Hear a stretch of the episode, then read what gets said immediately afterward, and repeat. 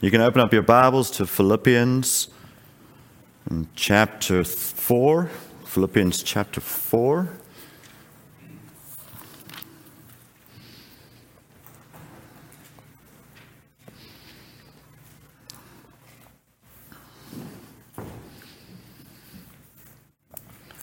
We're going to be looking at just one verse. Once again, it's a transitional verse, like we did when he entered into chapter 3.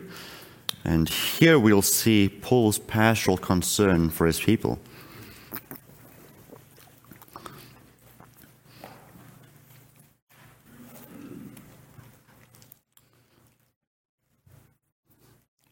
The title for this sermon is The Joy of Pastoral Affection the joy of pastoral affection. And we'll see that this concluding chapter, when we get to the rest of it, is full of Paul's heart for his people.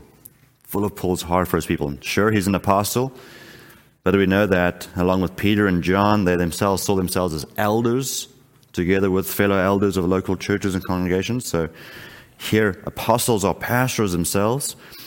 And, uh, and this, this verse here just bursts full of Paul's own affection for this church. And we'll learn a few things of what it means to be a pastor and what we can look for in a pastor just from this single verse. So let's read Philippians 4, verse 1, one verse. This is the word of the Lord. Therefore, my brothers, whom I love and long for, my joy and crown, stand firm thus in the Lord, my beloved. Let's pray. Father, grant us now from this passage a single verse the ability to recognize faithful pastoral ministry, to be encouraged by it from those who have labored over our souls, um, and to pray that the word will continue to flourish and go out in our day and our time. For Jesus' sake, amen. What shapes your expectations of the pastoral ministry? what shapes your expectations?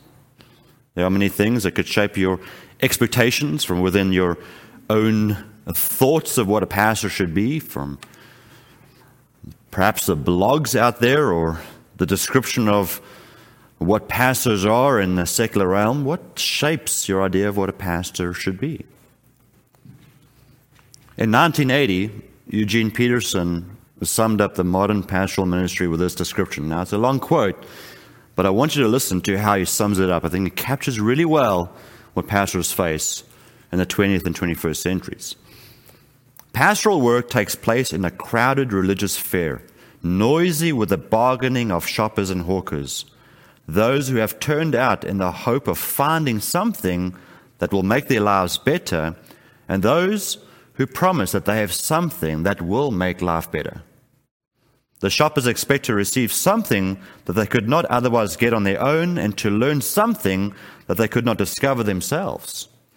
They expect to get in on something that transcends the natural and to understand something that exceeds the mundane. The ordinary term for what they expect is God. And they expect the pastor to give it to them. And since no one has ever seen God at any time, the pastor is perfectly visible most times. The expectations that people have of God are often focused on the pastor. The bull's are for God targeted, targeted expectations. The expectations converge from a wide horizon moral idealism, spiritual hunger, evidence of righteousness, advocacy of justice, rewards for being good, answers to enigmas. What people, informed by the grapevine of religion, are looking for is aimed at the pastor. As such, the pastor is an enviable position.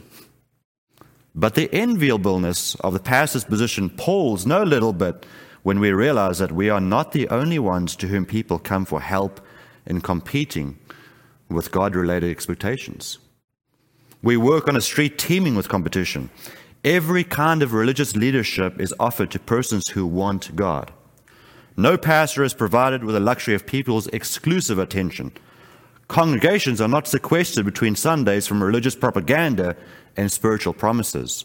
from radio message and television spectacular, newspaper advice and magazine wisdom, religious counsel and gospel preaching pour into the mind at an unprecedented rate.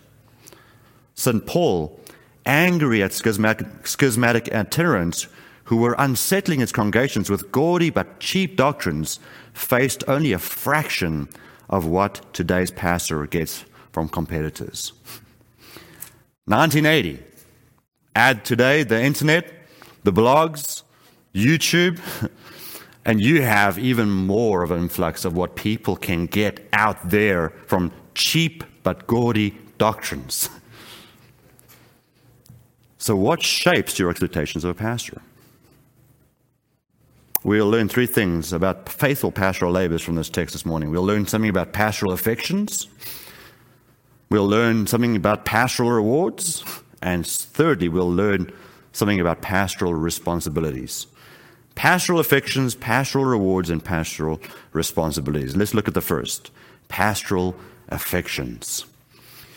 The first duty of a pastor is to love those entrusted to his care. That's the first duty. Every pastor faces is called to love the flock entrusted to his care. The question is, what does this love look like? What is it that you expect of this love? Now, one of the key metaphors used of pastors in Scripture is that of a shepherd. The most famous passage itself is Psalm 23, where David exalts the Lord God as the divine shepherd. And there we can learn from Psalm 23 what a shepherd's like, what a shepherd should do, how he nourishes, how he leads his sheep, how he protects his sheep, how he, how he nourishes and cares for and keeps together the sheep. But one of the classic passages in the Old Testament is Ezekiel 34 which really tells us the nature of shepherding put against false shepherding in the Old Testament. Ezekiel 34 is a prophetic announcement against the shepherds of Israel, those who were put in charge of the spiritual welfare of God's people in the Old Covenant. And these refer to the leaders of Israel. The leaders of Israel were a group mixed up with kings and priests, both those who officiated as well at, um, officiated the secular realm as well as the religious realm. And these leaders were placed over Israel to be their shepherds, to care and nourish for Israel. But in this passage, it was shown very clearly that they fed themselves rather than nourishing the flock. In their ministry, they led the flock to open slaughter before the beasts of the nations through idolatrous practices being allowed to infiltrate Israel itself, and also through allowing the nations to ravage the people through, obviously, the protection that they were not providing to the sheep. The faithless shepherds of Israel was juxtaposed against that shepherd who will to come, the Lord himself, who will nourish his own sheep. And he promised a shepherd that will be placed over them, the shepherd of David, who will nourish them and keep them and draw them in. And we know who that shepherd is. In John 10, Jesus stands up amongst Israel, amongst the religious leaders of his day, amongst the temple leaders, amongst the leaders over the secular well being of the people. And Jesus says these words I am the good shepherd. Hmm. if you were a Jew, you would think of Ezekiel 34 right at that moment. The promise that there will come a shepherd like David, who will be over God's people. Jesus said, I am the good shepherd. And then he says, I know my own, and my own know me, just as the Father knows me, and I know the Father. And then he goes on to describe, in contrast to the shepherds of Ezekiel 34, what his ministry is. I lay down my life for the sheep. And then he goes on to say, I have other sheep that are not of this fold. I must bring them in also, and they will listen to my voice. So there will be one flock, one shepherd. This is the promise of the new covenant that God was given in Ezekiel 34. The promise of the faithful shepherd will be Jesus. And what does he do? Two key points of contrast is found here and that the true shepherd will emulate. The true shepherd versus the false shepherds is that he will lay down his life for his sheep, he will not be self serving. He will pay the ultimate sacrifice of love and care. No greater love is there that a man lay down his life for his friends. And secondly, as the actions of the false shepherd cause the flock to be scattered, Jesus gathers in the flock. He goes out and seeks and saves those who are lost. He goes out into the world and sends his under shepherds into the world to seek and save those who are scattered abroad so that they will be brought into the fold and be under his nourishing care through his word. He is the good shepherd. Now, Paul is one of those sent out to gather in the flock. That's part of the apostolic ministry. That's part of the pastoral task. That's part of the Christian's duty. Every single person is to do this. But it is Jesus himself through the apostles that is now reaching out and bringing in the lost sheep and drawing them into his fold. And so Paul writes here in the beginning part of this first verse Therefore, my brothers, whom I love and long for, Paul's ministry of love was modeled after Jesus' own self sacrificial living. And we have seen this in Paul's own writing to this letter, all the way in chapter 1, for example, where he lays down his life for the cause of the gospel. He's in prison right now, facing possible execution for the cause of the gospel amongst these people.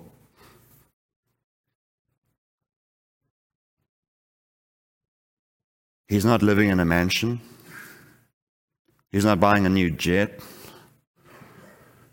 He is under suffering right now for the furtherance of the Philippians' faith. He is laying down his life. Paul's whole identity was called up with the progress and joy of the faith of God's people who are now being gathered into the church. This is what he wrote in chapter 1 verse 25 when he was wondering if he will depart this world or if he will remain. And he say, I will remain and continue. Why? The one purpose for your progress and joy in the faith. This is what love looks like from a shepherd. this is what love looks like if you have a pastor who is over you and cares about your joy and progress in the faith.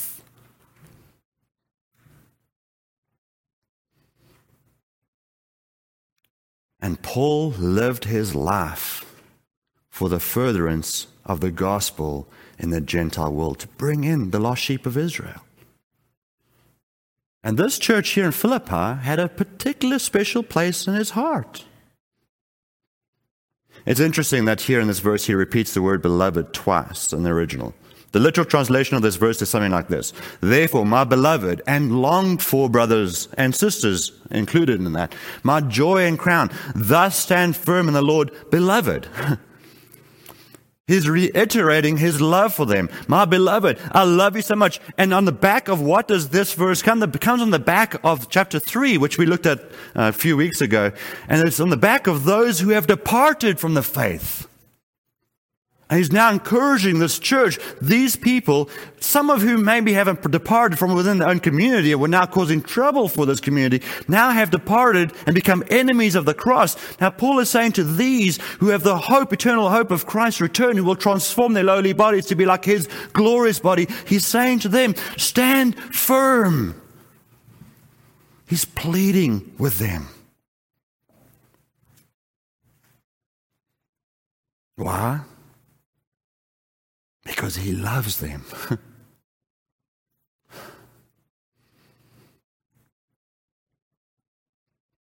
That's what a pastor does. He pleads with his flock because he loves them. Paul is expressing a deep emotional love for these people on whose account he is in prison, facing the death penalty.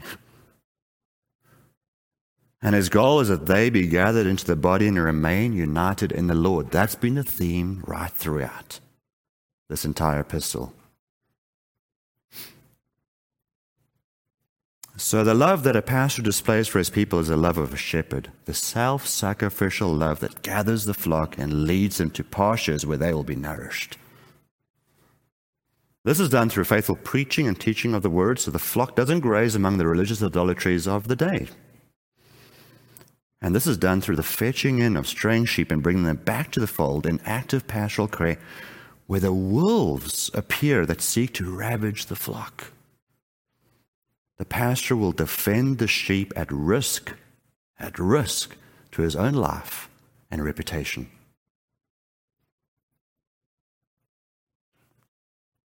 And there are wolves out there. There are wolves out there. I know a lot of people are listening to this podcast, The Rise and Fall of Mars Hill, interested in what happened to Mark Driscoll. And for all of the wrongs that went down and things we can learn, there is one big key thing to observe of that podcast. That guy does not love conservative theology.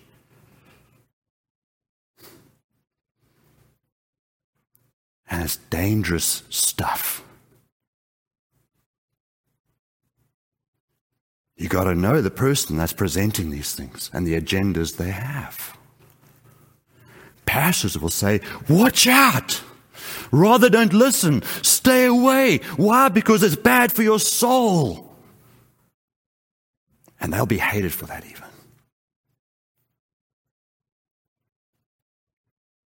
I can foresee that podcast destroying churches. There's an example faithful shepherd looks at that and runs in between the wolves and the sheep and puts his own life and reputation on the line and lies there being ravaged himself rather so that the sheep will remain safe and live in peace. That's what a pastor does. That's what love is. This is what Paul risked in his own reputation to protect this Philippian church in chapter 3, around the beginning, against the dogs and evildoers who sought to ravage them with false doctrine. He didn't care about his reputation. He didn't love his own life to the point where he would save it, but rather he defended. That's the first one. Pastoral affection. Paul loved these people. And as a result, he longed to be with them. And you know what? One day we will be all together in glory. That's even better, but longed for them. But he longed to see them endure. Hmm. Secondly, pastoral rewards. Now, I don't think if the pastoral ministry were all self sacrifice and no reward, anyone would enter it.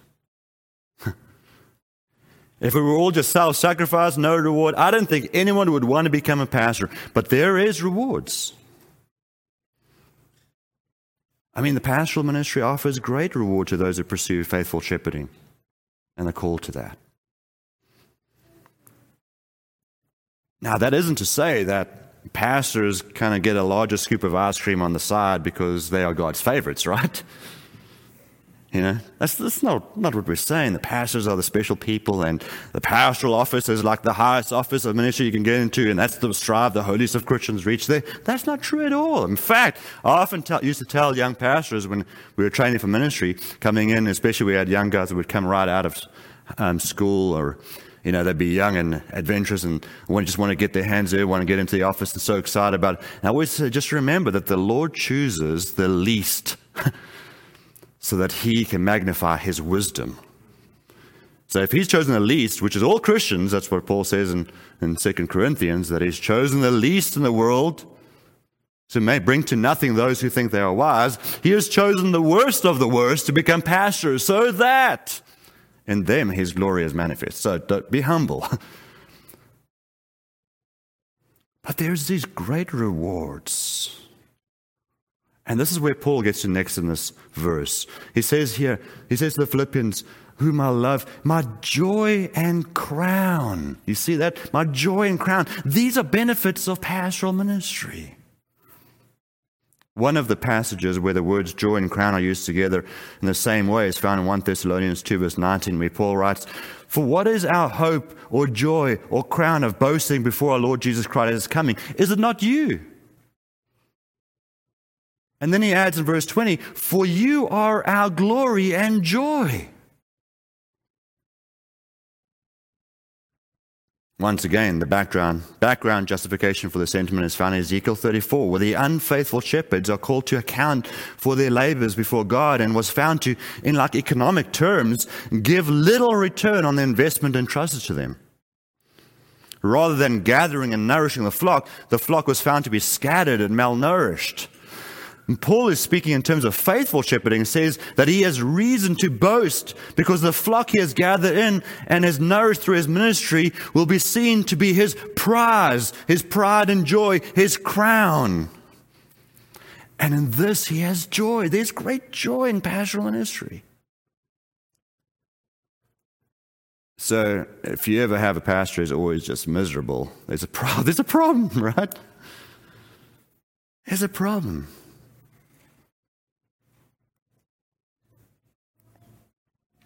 Let me tell you, if it were not for this deep sense of joy that transcends difficult circumstances, I don't know why anyone would aspire to the pastoral office. I don't know why. It's full of problems. The pastoral ministry is beset with many discouragements and disappointments. Many. I've often said it was by far the hardest job I've ever entered into. And I had some hard jobs. I used to work in the peak of HIV and AIDS in South Africa with HIV and AIDS, and I saw communities ravaged, people die, babies, children. I saw a lot of death, and still one of the hardest things I ever done was become a pastor.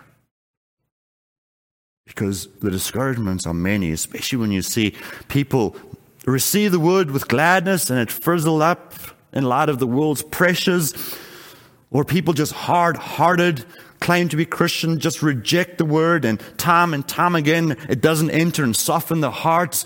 It, there's many disappointment and discouragement. Or you fight your own sin. That's the worst of all. In the own, the word doesn't penetrate my own heart as much as I would like to. You know, these things make one discouraged.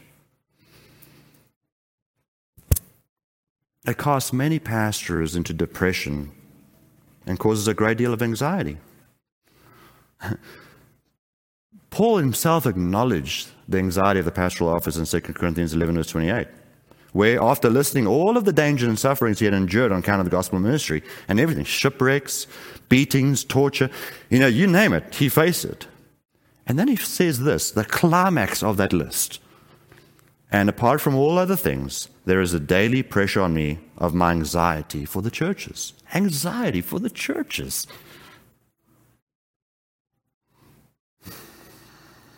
And yet, there is a yet. Nothing can compare to the joy a pastor has in the continual growth and well being of the flock when they are growing spiritually and others are coming to faith for the first time. Nothing compares to that.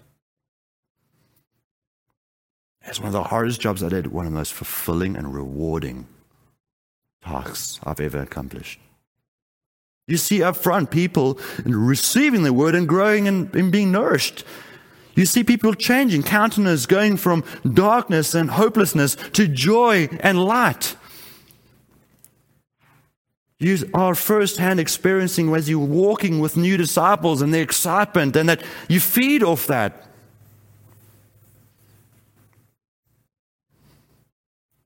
And so there's great joy, great reward. And Paul is sitting here in a Roman prison. and he has received the love and support of this church in Philippi through Epaphroditus. Can you imagine how that would have encouraged his soul? I mean, Epaphroditus risked his own life to bring Paul this gift. And obviously, a letter to which he's responding that he's reading.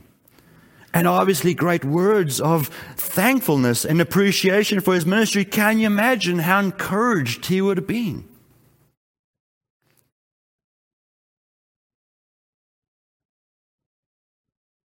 But the joy goes even deeper than the present situation. And that's where we get to where Paul refers to them as his crown. His crown. I mean, this is the image of a victor's wreath that the athletes wore in the ancient world. In 1 Corinthians 9, verse 25, Paul wrote, Every athlete exercises self control in all things. They do it to receive a perishable wreath, but we an imperishable receive, speaking of the Christian life. And here Paul refers to these Philippian Christians as his wreath, his crown. So this joy is eschatological. It's going to be at the end. Can you imagine, Christian, if you get to glory one day and you're walking through all the many throngs of people and there in the midst of these people is someone that you had witnessed to and prayed for and thought, this is hopeless, it's never going to happen. There they are.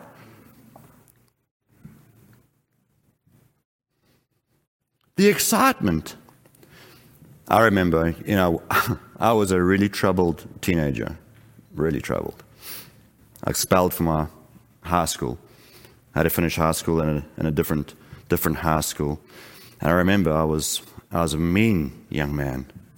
And I told our principal when he expelled me, I said to him, One day I'll get you. And the Lord saved me at 21. And I was working in a Christian bookstore, and there I'm um, laboring with the sale books, and who do I see? It's my old principal. I got to speak to him. And I, remember, I remember so vividly. I tapped him on the shoulder and said, Mr. Harrison. And he turned around and he like went white, you know. Finally, he's. And I said to him, you know, I work here. The Lord saved me. And he was so excited because he was a Christian. And he told me about my other friend who was heavily on heroin. He said, Do you know Ryan's saved? I was like, What? Never. I thought Ryan was a lost cause. And everyone thought I was a lost cause. And, and I got hold of Ryan on Facebook. And the Lord had saved him.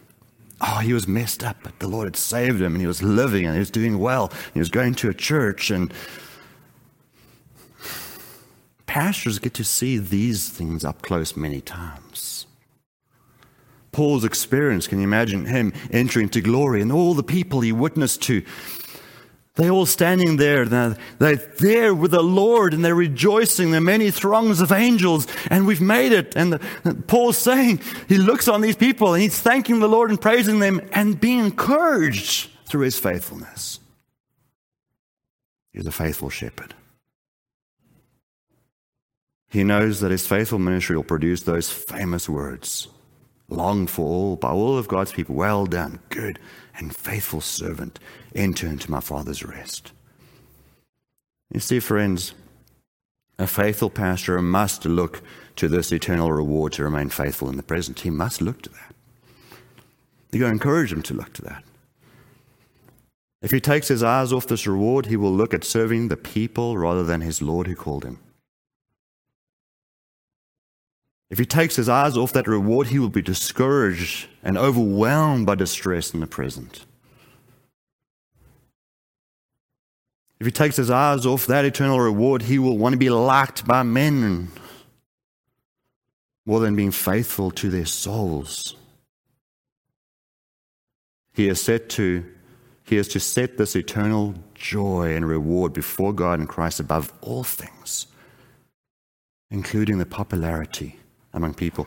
Listen to what John Owen writes of the text of Jesus in Hebrews 12, verse 2, that verse where it says, Who for the joy that was set before him endured, endured the cross. This is what John Owen writes on, For the joy set before him. This joy, writes Owen, was the glory of God and the salvation of the church. The glory of God herein is the center and the soul of all his glory. This is the Lord Christ preferred before, above, and beyond all things, and that the exaltation of it was committed unto him was a matter of transcendent joy to him. You see, the glory of God above all things is what Christ looked at. Yes, the glory of God in the salvation of the church and the salvation of a people, but it's the glory of his Father that Christ looked to. That was the joy that made him move forward. And if your pastor has lost his eyes on that joy, you're in great trouble. He's got to keep that before him.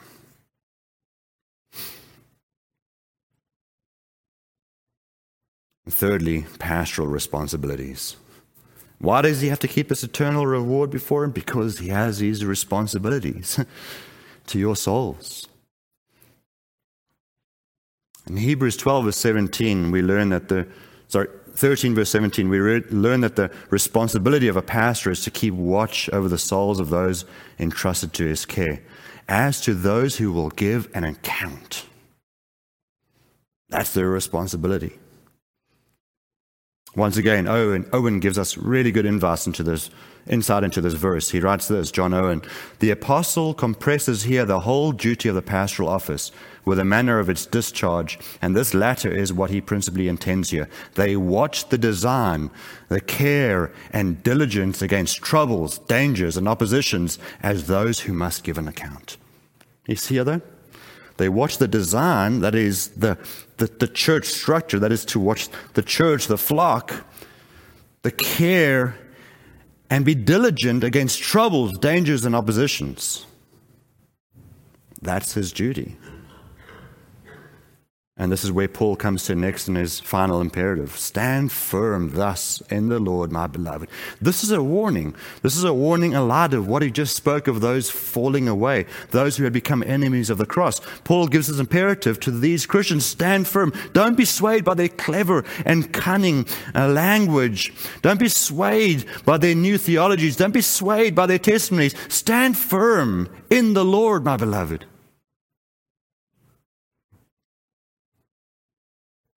He's pleading with them. And with this, he has to employ all the measure entrusted to his care to enable them to stand firm. And the measures we've seen in the whole letter by itself. He has to teach them, instruct them, he has to rebuke them. I mean, think about chapter 2, verse 1 to 4. I mean, that passage there. I mean, think about it. We're going to head to chapter 4 here. The very next verse, uh, verses is division within the church. Euodia and Syntyche. They must agree in the Lord. So imagine that, and a lot of that. He speaks of unity. How can you speak of unity when there's these divisions? Well, what, that's what he does. He tells them that they should do nothing from self, selfish ambition or conceit, but in humility count others more significant than yourselves. It, it tells them not to be proud, not to be conceited. I mean, it's pretty hard words if you think about it.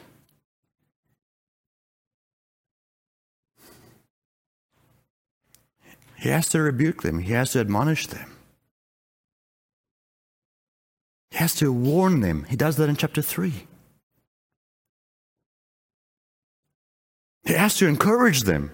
He's doing that now. Stand firm showing that their bodies are going to be transformed when the Lord returns, he encourages them with these words.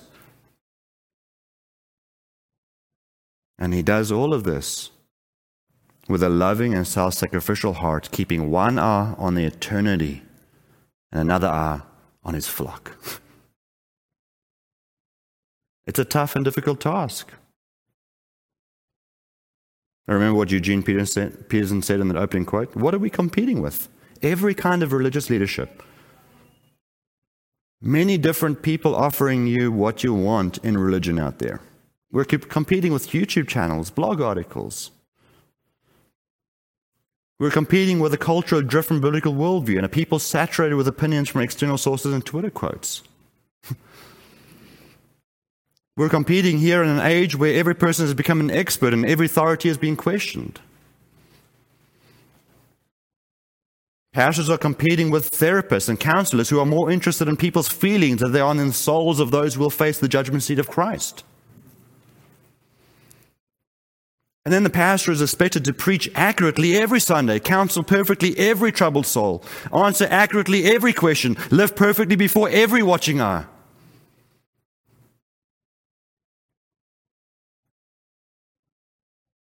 These are the expectations of a mere mortal like you and me. That's why Peterson puts in these expectations converge from a wide horizon moral idealism, spiritual hunger, evidence of righteousness, advocacy for justice, rewards for being good, answers to enigmas. The people informed by the grapevine of religion are looking for is aimed at the pastor. and yet, his calling and mandate given in Scripture is this preach the word, be ready in season and out of season. Reprove, rebuke, and exhort with complete patience and teaching. And then Paul adds, For the time is coming when people not endure sound teaching, but have itching ears that will accumulate for themselves teachers to suit their own passions, and will turn away from listening to the truth and wander off into myths. The pastor is facing a culture like that.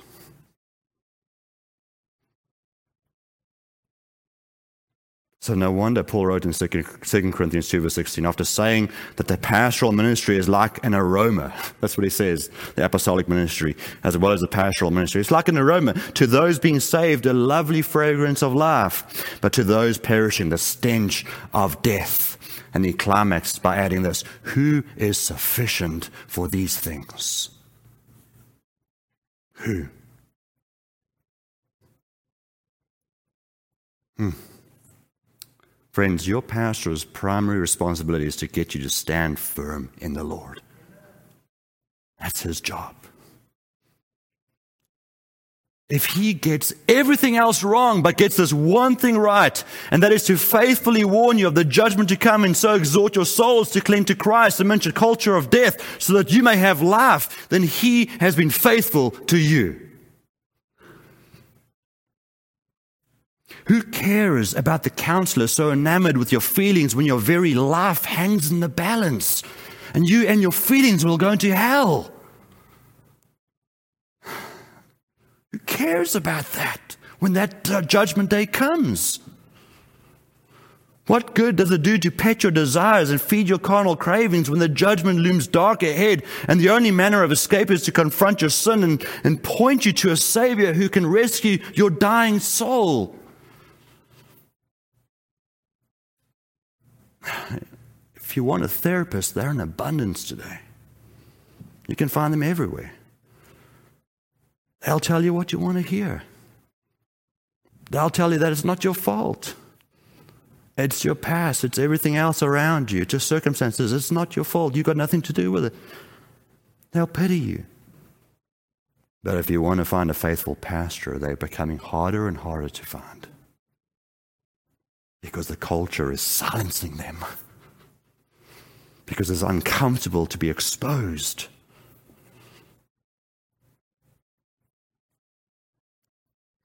But a pastor will admonish you to stand firm thus in the Lord, my beloved. If he does this, and only this, he's done you a great service.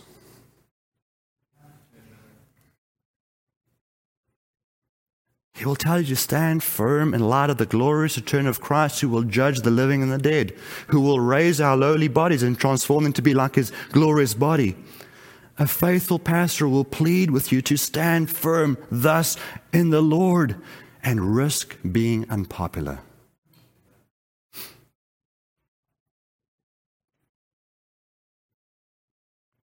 Oh. But he will get those words, well done, good and faithful servant. And if he is focused on that day, and that's all that will matter, even if the world turns against him, like it did all the way back many centuries ago when one man stood against the heresy.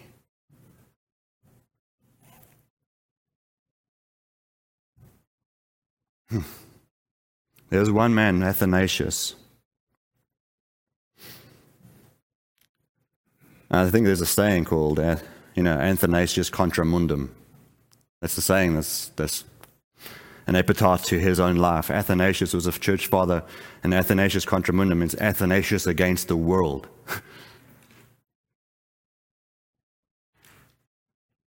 As because he alone stood for a long time writing and fighting and pleading for the gospel, the deity of Christ.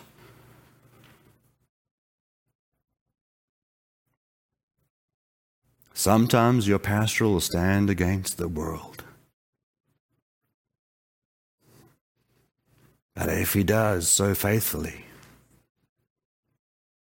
he deserves your thanks, if not now, when you get to heaven you see him, you remember this day, and you go to him and say, Thank you.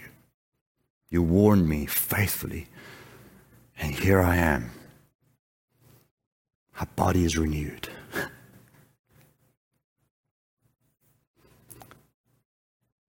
So, what shapes your expectations of the pastoral ministry? What shapes it? The world? Is it shaped by therapeutic culture? Is shaped by a consumer market of religious experience? What shapes it? Have you been honest by yourself and thinking, what is it that shapes my view of what my pastor should be? Or is it shaped by the Word of God and grounded in an internal perspective? And if it's shaped by the Word of God, I tell you what, you will draw to Scripture to find out what a pastor is, and also know from Scripture that he is but a mere mortal like you, who himself is striving like Paul. This is exactly what Paul said. Not that I have already achieved it or I'm made perfect. You know that? Paul himself was not perfect. Think of that occasion between him and Barnabas and their disagreement about Mark, John Mark. Paul was adamant, John Mark, no ways, we can't carry on with John Mark. Barnabas took Mark and went a different way. Later on, Paul writes, Send John Mark to me, for he is useful to me. And Paul was wrong in that disagreement, right? He's a man. But he's striving. And he's looking and he's preaching and he's proclaiming and he's drawing people in and he's modeling for them what a man faithfully following Christ looks like. That's what you look for. You look for a pastor who loves his sheep, puts his own life and reputation on the line for them.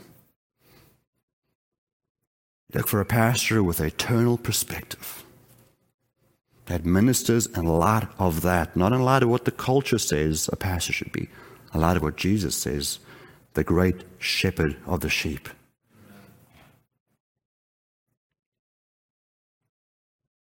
And he ministers in a light of warning, admonishing, and teaching and encouraging you to stand firm in the Lord.